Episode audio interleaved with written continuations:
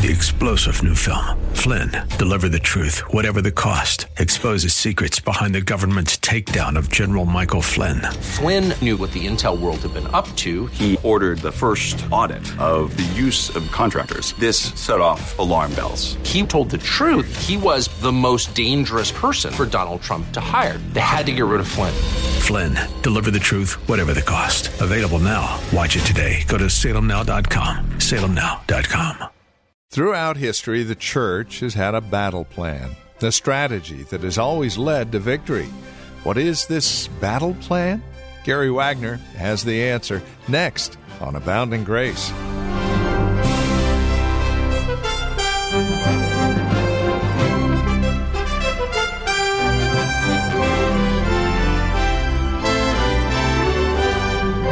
Again, greetings in Christ. Hi there, and welcome to Abounding Grace with Pastor Gary Wagner from Reformed Heritage Church here in San Jose. Have you ever been in a battle? Whether it was a, a simple tickle fight with your children or a battle with your mind. As Christians, we're in a constant battle with the world. To get this victory that we'll be talking about today, the battle plan needs to be practiced and maintained. Join us, Galatians chapter 2, in your Bible, and study with us what we need to do to battle for the gospel. We have been looking at the seven basic principles of the gospel of Jesus Christ that are explained in the first five verses of Galatians chapter 1. And Paul describes these basic principles because many of the Galatians were listening to those who were altering or modifying the true gospel, and they were deserting the church.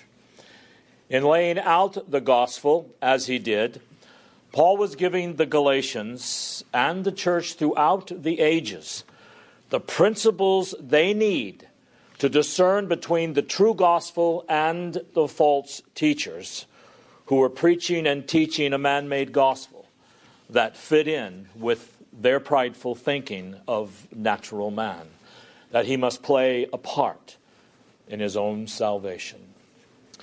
And as we saw last week in verses 6 through 10, Paul lashes out at these false teachers and he harshly condemns them, particularly in verses 8 and 9. and let's read those two verses. Chapter 1, verses 8 and 9. But even if we, or an angel from heaven, should preach to you a gospel contrary to what we have preached to you, he is to be accursed. As we have said before, I say again now if any man is preaching to you a gospel contrary to what you received, he is to be accursed. So God calls down his curse on anyone, even himself, uh, sorry, Paul, and the heavenly host of angels, if they change the gospel in any way, adding to it or taking away from it. And we saw from a brief look at Joshua chapter 6 and the Battle of Jericho that the Hebrew word for curse is herem, which means absolute destruction for any teacher or preacher of a false gospel. We ended last week's sermon by looking at three of the four reasons why Paul so harshly condemned these false teachers. I'll briefly mention the first three just to jog your memories, and, then we're going to look at Paul's life in verses 11 through 24 and see how seriously he took the gospel as well as God's sovereign grace. The first reason for Paul's strong response toward those who modified the gospel so they could take some credit for their salvation is because it takes away from the glory of God. And God has said very clearly, He shares His glory with no man. Second, and very important, the eternal welfare of human beings is at stake. If any of the seven tenets of the gospel of Jesus Christ are modified, then we make it no gospel at all.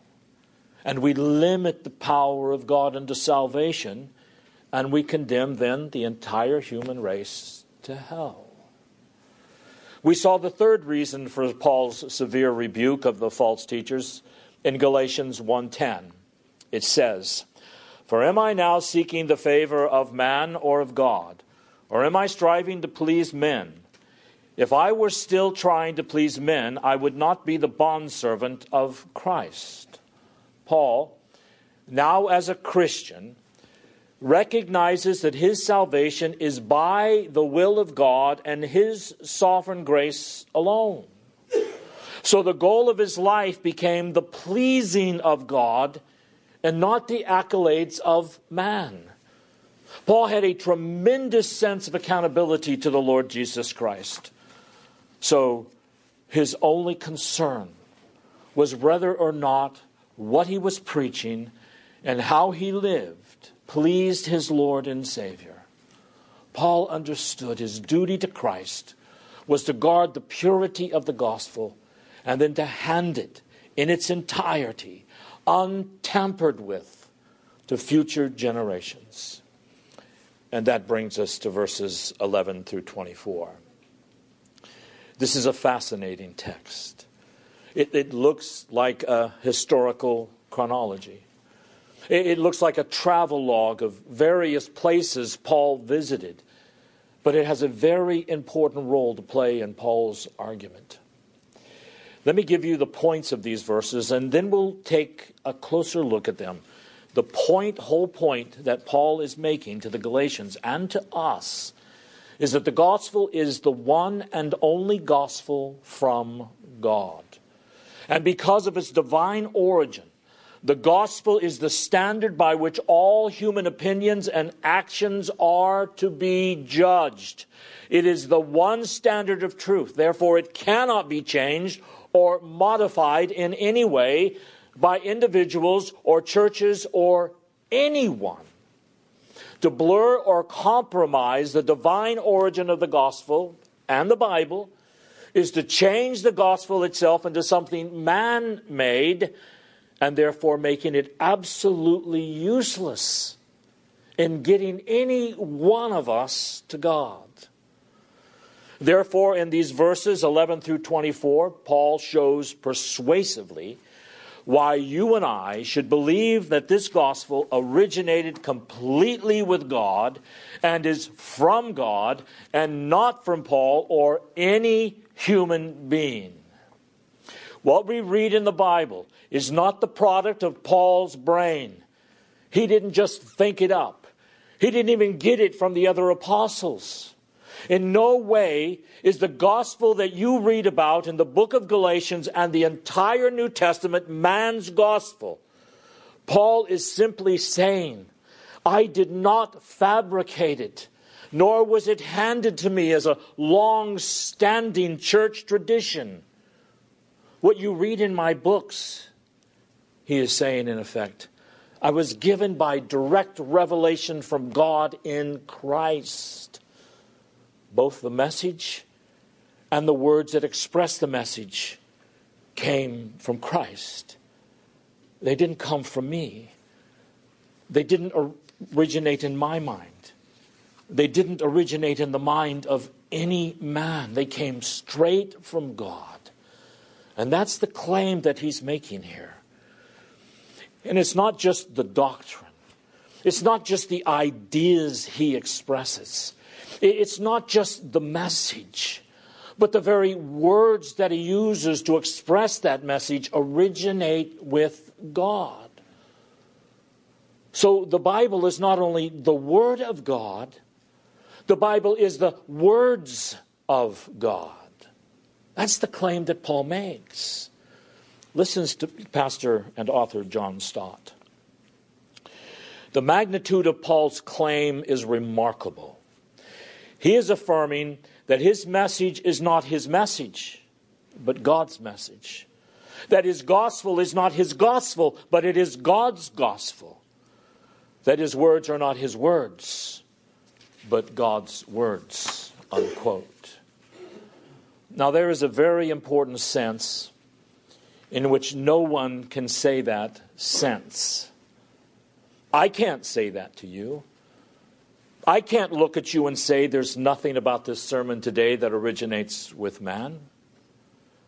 Brothers and sisters, this entire sermon, except the scripture I quote, originates with man. I read commentaries, I listen to sermons on CD and on sermon audio. And you know what? Preachers are the greatest plagiarists that ever lived.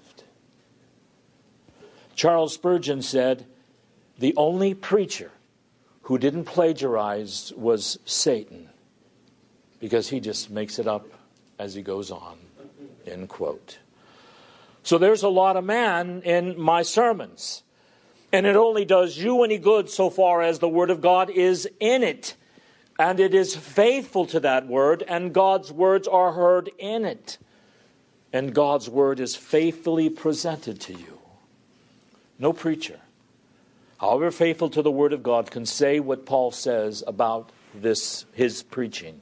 He says, There is nothing from man in what I am writing and in what I preach.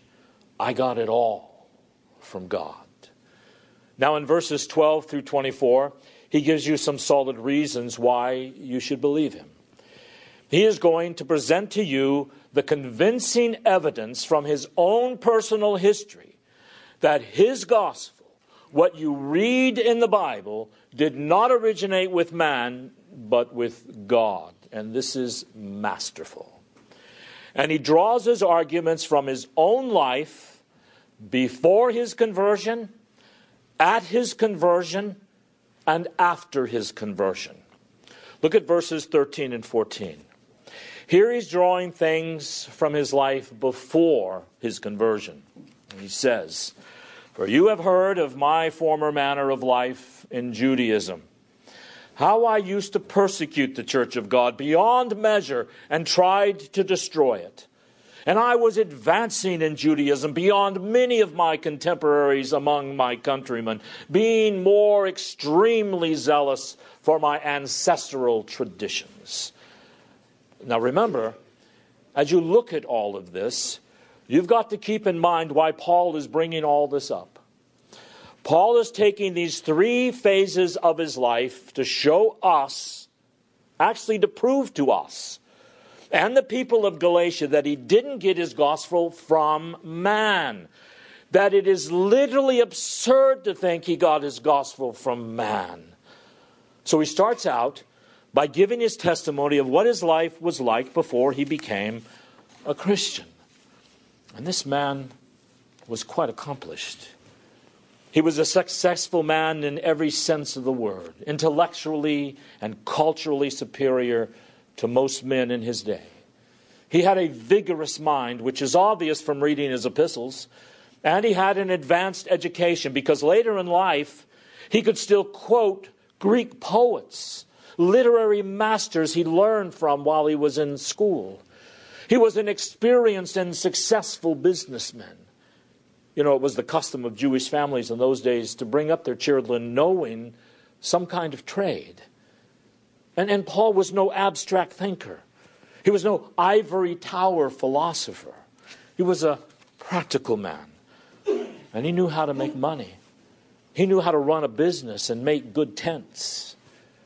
He knew how to get things done. He was also a zealous and conscientious man for his religion. Uh, some would even say a fanatic. He had faith in the Old Testament. He believed it was the Word of God. He believed in the only true God, Jehovah. He strictly obeyed all the traditions of the rabbis. And he himself said in more than one place that there was not one of his contemporaries who was more zealous and strict in obeying the laws of God and the rabbis than he was. He was also intense and bigoted in his hatred of Christianity and the gospel. Notice in our text, he says, He not only persecuted the church, he sought to destroy it. His zeal and his ignorance blended into a savage disposition. He was consumed with a fanatic and unmistaken sense of duty.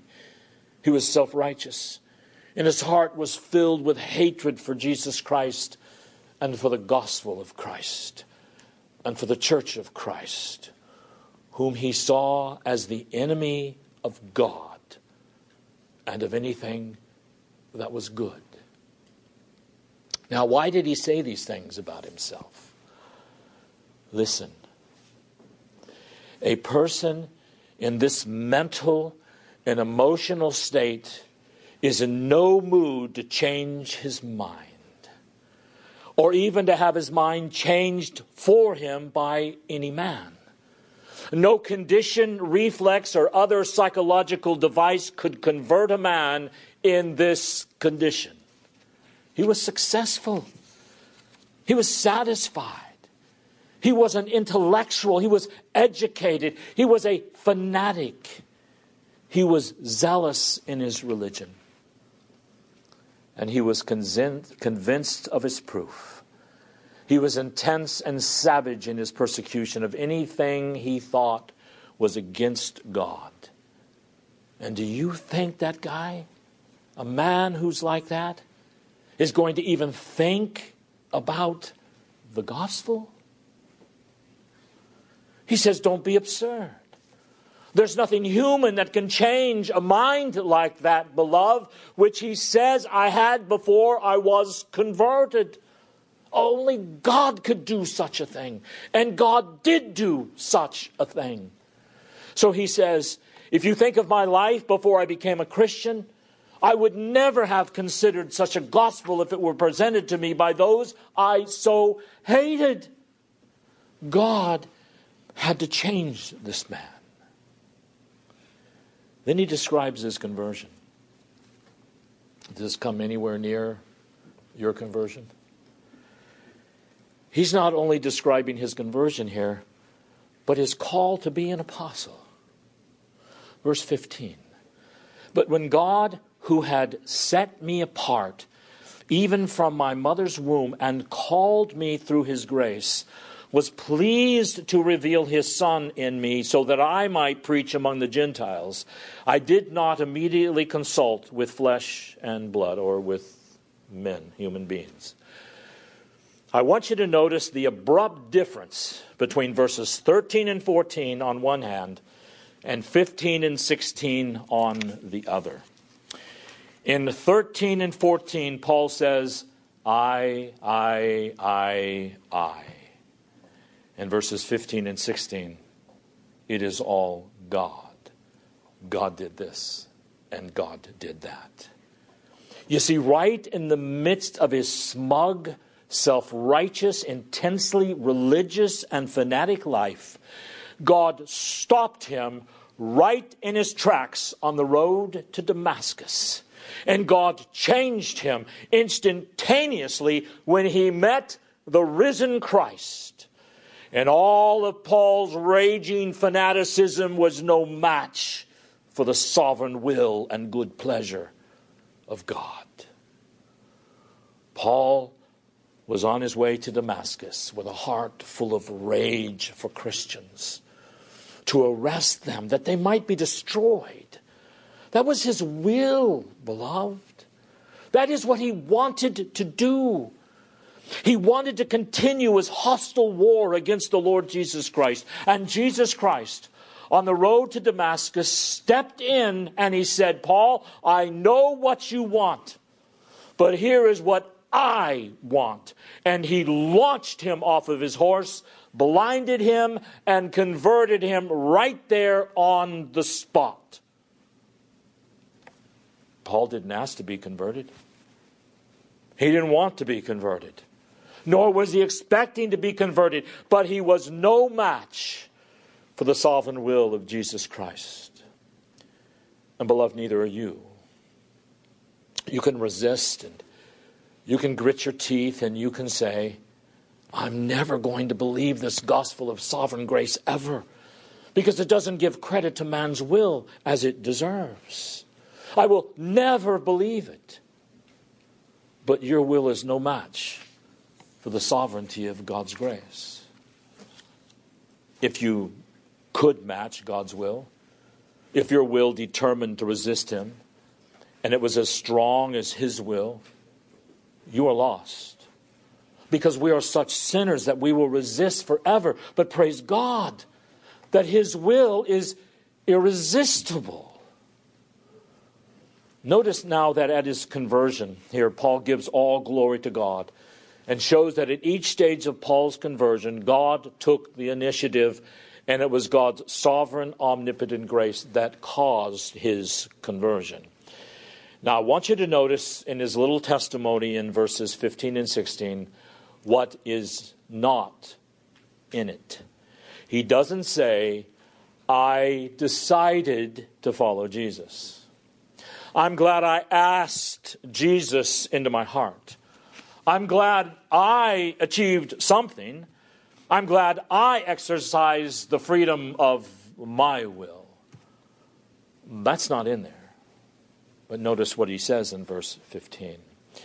But when he, who had set me apart from my mother's womb and called me through his grace, was pleased to reveal his Son in me, that I might preach him among the Gentiles, I did not immediately consult with flesh and blood or with human beings. It is all of God. Notice the four things he says. Number one, why is he giving his testimony now? He is saying, I want you to see how God saved me. And then you'll realize I didn't just think this stuff up. I didn't take this authority upon myself. I just couldn't have done it and wouldn't have done it in my unsaved condition. There is no way I could have done it, as you can see as I tell you how God saved me. First of all, he says in verse 15 that God set him apart before he was born. That God set Paul apart for salvation and apostleship while he was still in his mother's womb. Before Paul was born, God consecrated him to be a Christian and to be an apostle. And that means since God did it before he was born, he had clearly nothing to do with it himself. God's grace is totally unmerited and sovereign. And Paul's not the only person that has given this kind of testimony. He says, I am what I am, not because of any decision I made. It is because of a decision God made about me before I was born. I'm concentrating, consecrating myself to God now because God consecrated me to Himself before I was born. So turn with me to the first chapter of Jeremiah. I'm going to give you two other examples of people who um, said similar things to Paul. First, Jeremiah 1 4 and 5. The Lord is addressing Jeremiah, and he says, The word of the Lord came to me, saying, Before I formed you in the womb, I knew you. And before you were born, I consecrated you.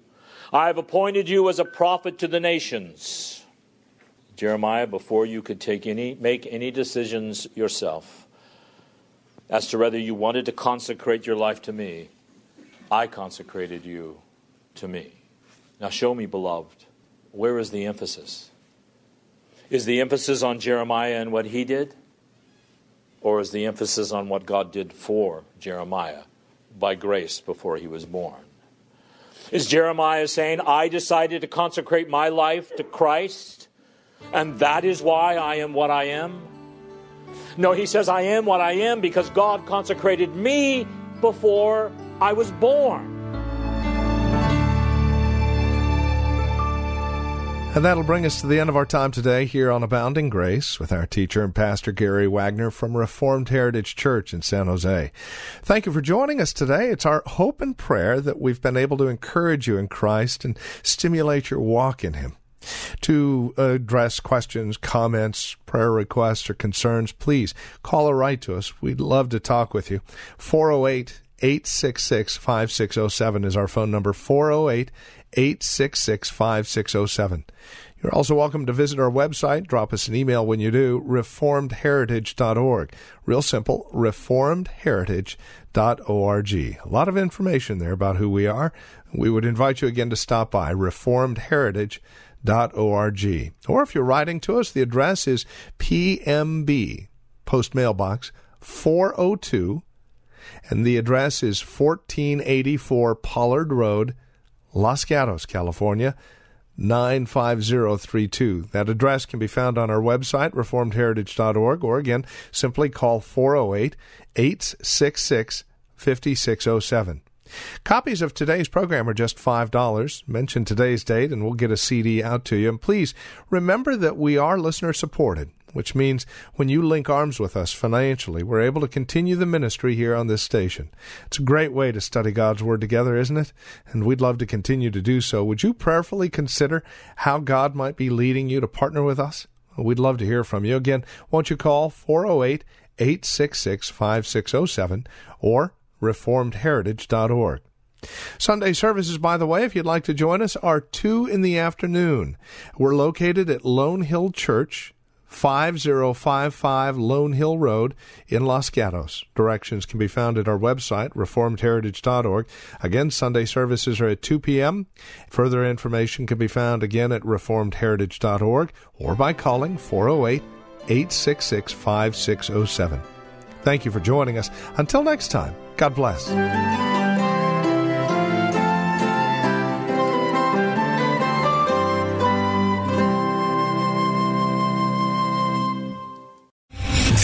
General Michael J. Flynn, head of the Pentagon Intelligence Agency, knew all the government's dirty secrets. He was one of the most respected generals in the military. Flynn knew what the intel world had been up to, he understood its funding. He ordered the first audit of the use of contractors. This set off alarm bells. The explosive new documentary, Flynn, Deliver the Truth, Whatever the Cost, uncovers the facts behind this scandal. Flynn told the truth. He was the most dangerous person for Donald Trump to hire. I find out the worst enemy that I'm going to face in my life is right here in America. They took my assessment and they wanted me to change it. And I was like, I'm not changing it. They had to get rid of Flynn with in depth interviews, archival footage, and never before seen personal records of the man behind the headlines. I just felt like I was drowning. Flynn, deliver the truth, whatever the cost. Available now. Watch it today. Go to salemnow.com. Salemnow.com.